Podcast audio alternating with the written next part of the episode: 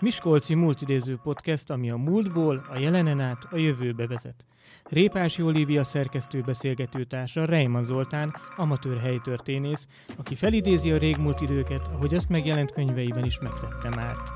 Üdvözlöm a hallgatókat, Répási Olivia vagyok, Reiman Zoltánnal amatőr helytörténésszel beszélgetek, mégpedig Vidacs Jánosról lesz ma szó. Igen, én is üdvözlöm a hallgatókat. Vidacs Jánosról fog szólni a mai beszélgetésünk.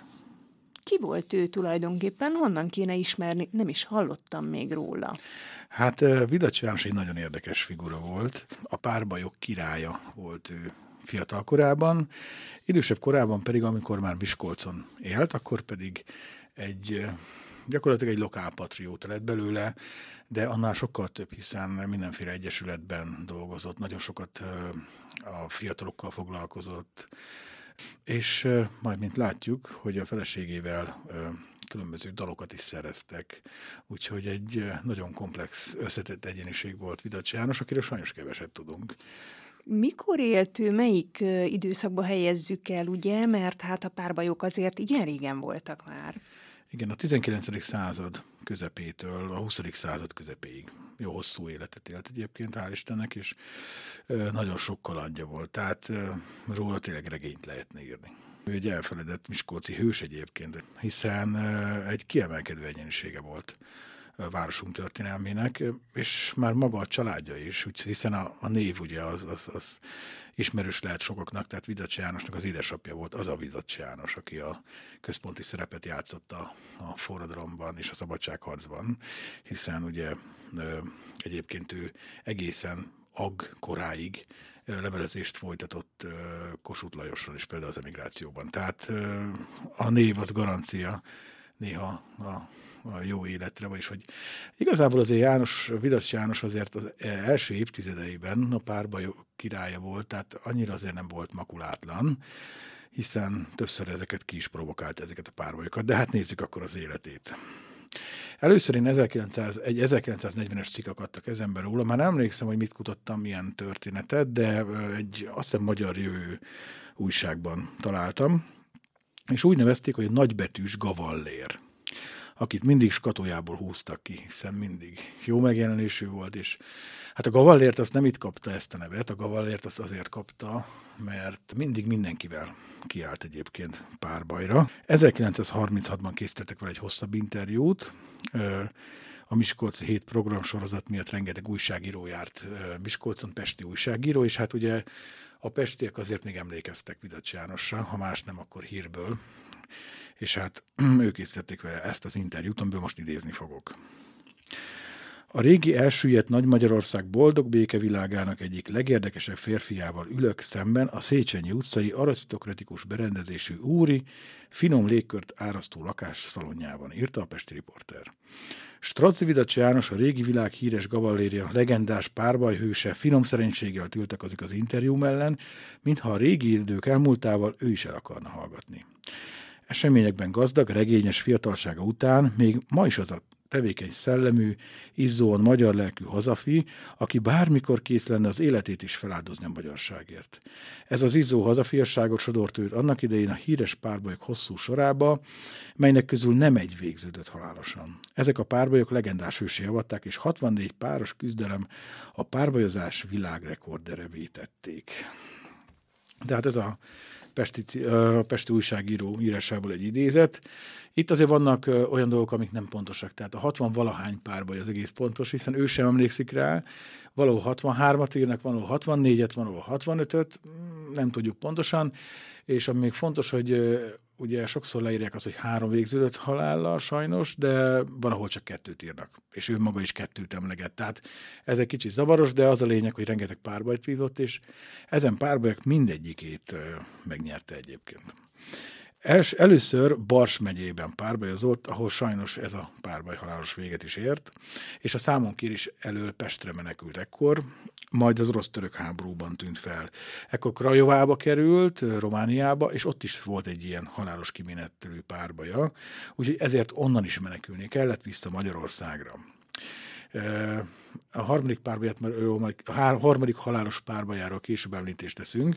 Ugye azért mondtam, hogy érdekes, mert egy későbbi interjúban pedig kettőt emleget. Itt ebben az interjúban, vagyis az elbeszélés alapján pedig hármat. De ez most végül is nem is olyan lényeges.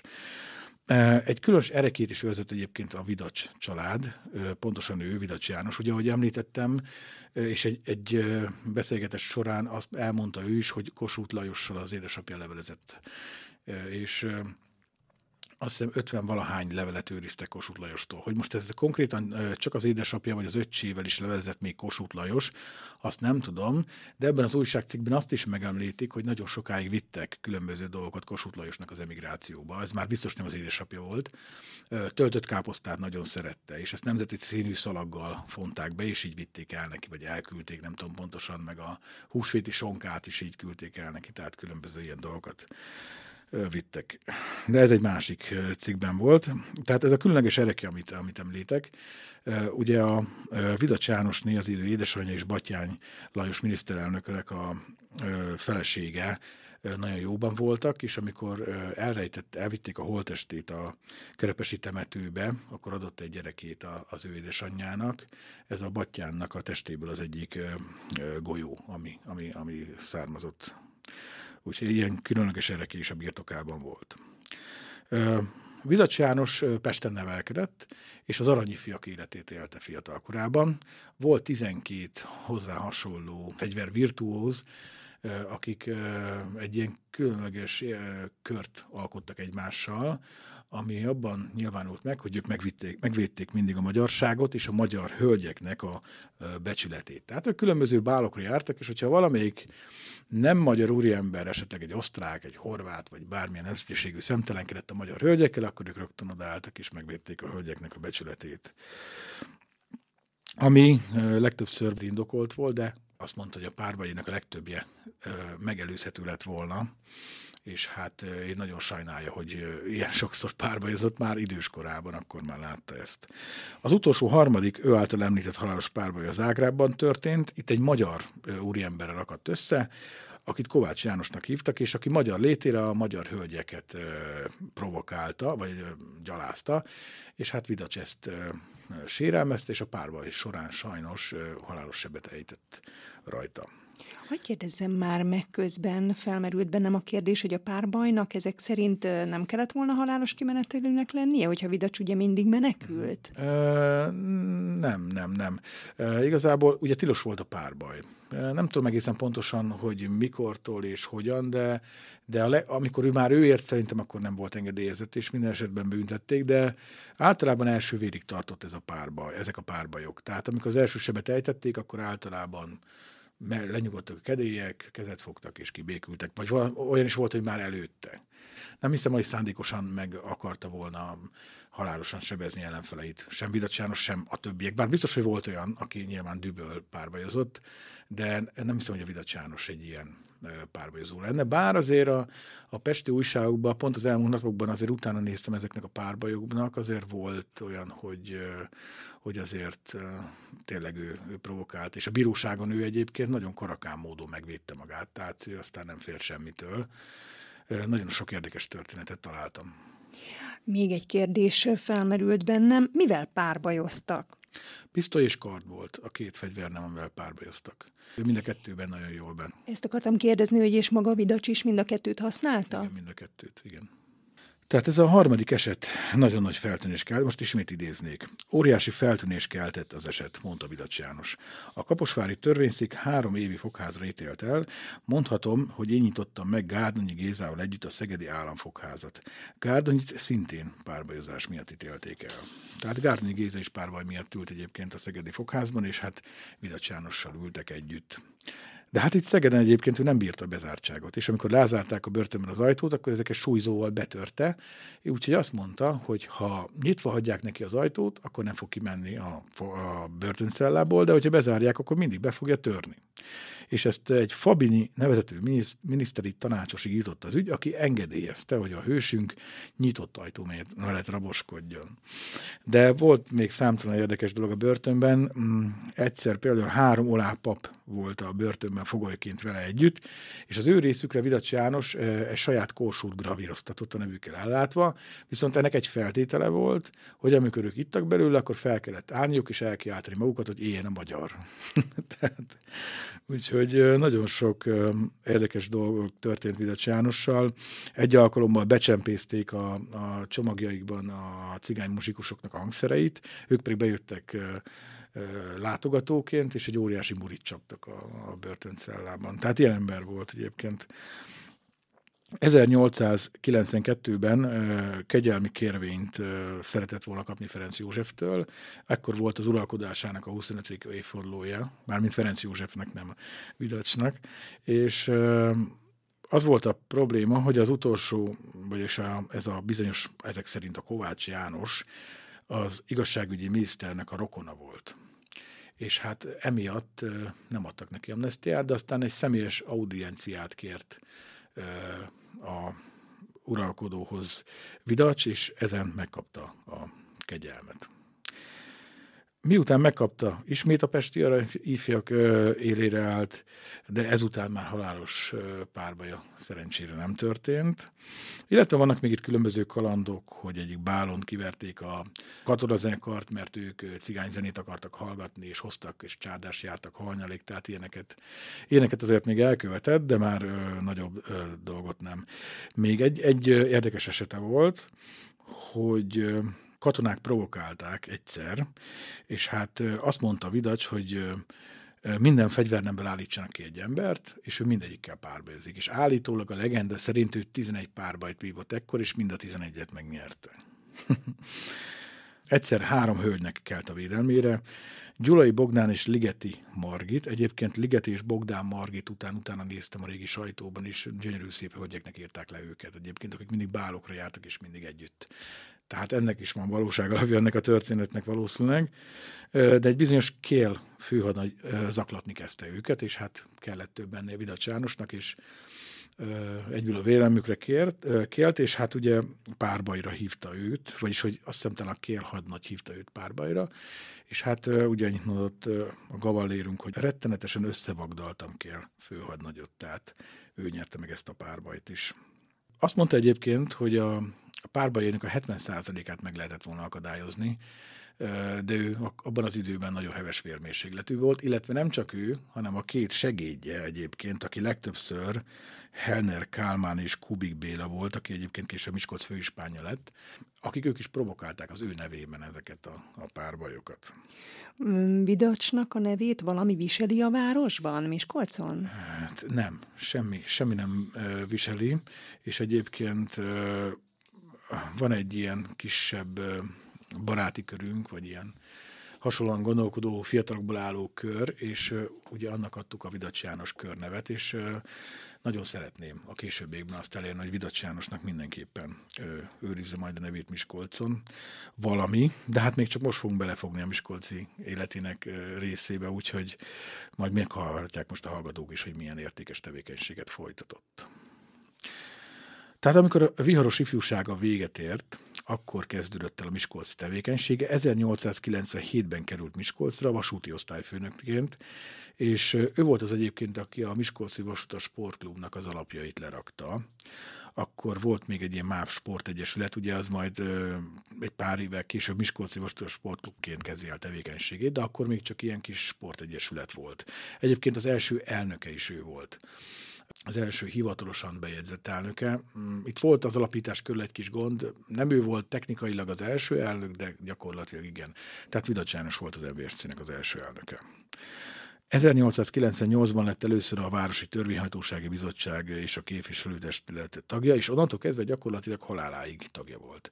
Tehát nem volt olyan ügy Miskolcon, amiben nem lett volna ott ő, nem lett volna ott a szignója a hivatalos papíron. Tehát azért ez a 40 év az, az, az hihetetlenül hosszú idő.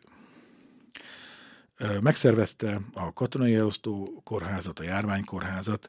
Az első világháború alatt az orosz, orosz betörés után a megrongált vasútvonalakat járta, és ott a helyre, helyreállítás volt a feladata egyébként, és emi, ezért a Ferenc József rennek a lovak keresztjét is megkapta. Tehát hihetetlen bátor ember volt. Az egyik kutatótársam, akit megnevezhetünk egyébként, Flach Antal uh, zeneszerző, ő említette nekem a múltkor, amikor találkoztunk és beszélgettünk Vidacs Jánosról, hogy állítólag valamilyen ellenséges kódot is megfejtett az első világháború alatt. Erről, ezzel még nem találkoztam a forrásaimban, de majd kutatok ebben az irányban is. Tehát, és a Vöröskereszt másodosztályú érdemkeresztjét is kiérdemelt az első világháború során egyébként. Polgárőrséget szervezett, és a kommunista hatalom alatt, ez is egy érdekes történet, ugye a Papishegyen volt neki egy szőlője. És felment a borházba, nem bujkált, de ott volt, amikor ott onnan szervezte az ellenforradalmat, ugye, a kommunista időszak idején, és hát ugye mindenki tudta, hogy ott volt a, a vörösök közül, és el akarták őt fogni, de nem volt olyan, akit felmert volna menni. nem mert senki felmenni, hogy elfogja és lehozza, úgyhogy... Pedig ekkor ezért, már hány éves volt? Pedig ekkor már ő 60, 40, 50, majdnem 60 éves volt. Igen de akkor olyan híre volt, hogy nem mertek felmenni, úgyhogy megmenekült és nem került fogságba.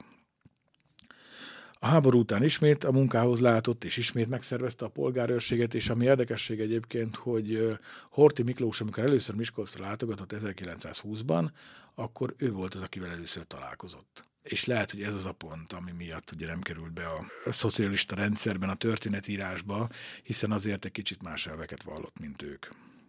Meg hát ugye persze, hát ő a Levente Egyesületnek is tevékeny részese volt, elnöke is volt, és foglalkozott a fiatalokkal.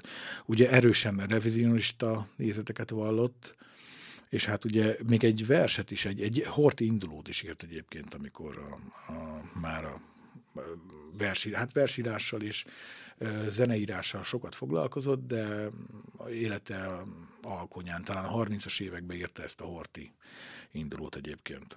De kapott egy aranyplakettet az Országos Testnevelési Tanácstól, és a Miskolci Tüdőbeteg Gondozó Egyesület elnökségi tagja is volt, tehát gyakorlatilag nem volt olyan Miskolci olyan dolog, amiben nem lett volna benne Vidacs János.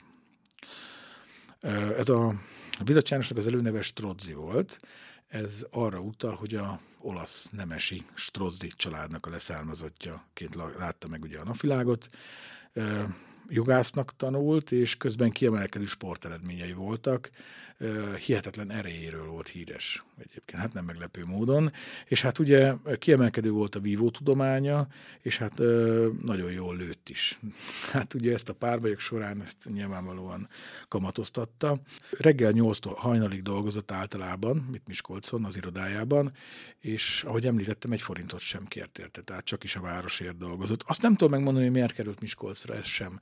Tehát erre sem találtam semmilyen utalást. 1880-as évek végéről van egy, egy, egy hírlap hír, hogy valamiért Miskolcon kapott valami elismerést, de nem tudom hogy pontosan miért is mi kötötte Miskolcon, ez is majd a későbbiekben talán kiderül.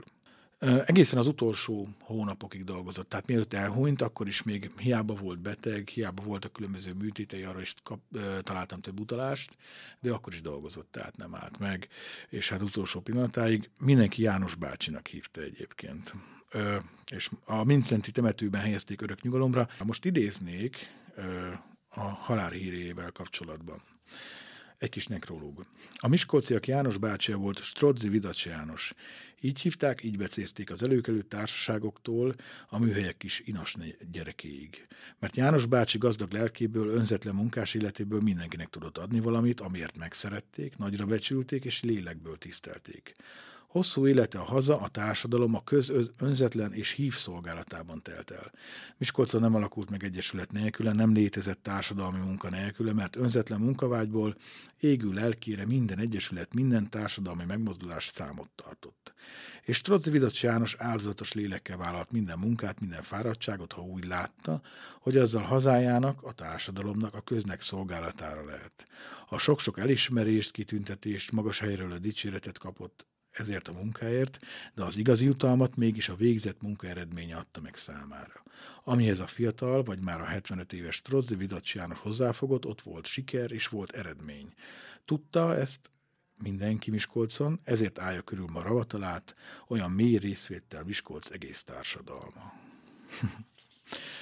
Úgyhogy így ezt gondolták róla a miskolciak, ez nagyon szép szerintem ez, a, ez utolsó, ez a búcsúztatás. És hát ugye végakarata szerint a feleség áruba bocsájtotta a különböző relikviáit, ahogy említettem ezt a, ez a golyót nem, de volt egy, egy olyan kis pihenőszék, amely ezt most itt a puskámban nincs benne, de a Kassai Múzeumban került. A Kassai Múzeumot is talán még most is ott van egyébként nálunk. Rákócinak volt a pihenőszéke, azért volt különleges egyébként.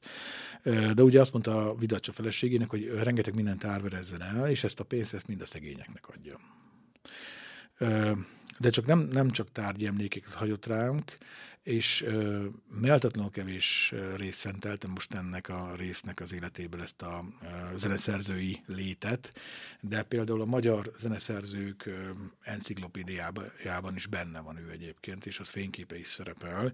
Tehát feleségével esténként összeültek, és ö, a férj zongorán kísérte feleségét, akinek ö, könnyű volt megtalálni hozzá a dallamot. Rengeteg dalt írtak, és nem egy cigányprimás versenyen szerzett ezzel ö, különböző különböző díjakat a helyi ö, primásság, vagy hogy mondjam, miskolciak, ezekkel a szerzeményekkel, és sokszor névtelenül, tehát so, sokszor nem is vállalták fel, hogy azt a dalt, vagy ezt a szerzeményt ők írták, mert azt mondták, hogy idézem, elég gyönyörűség és vigasztalás az élet sok csúfságával szemben az, ha mi ketten magunknak muzsikálunk és írunk hozzá a szöveget.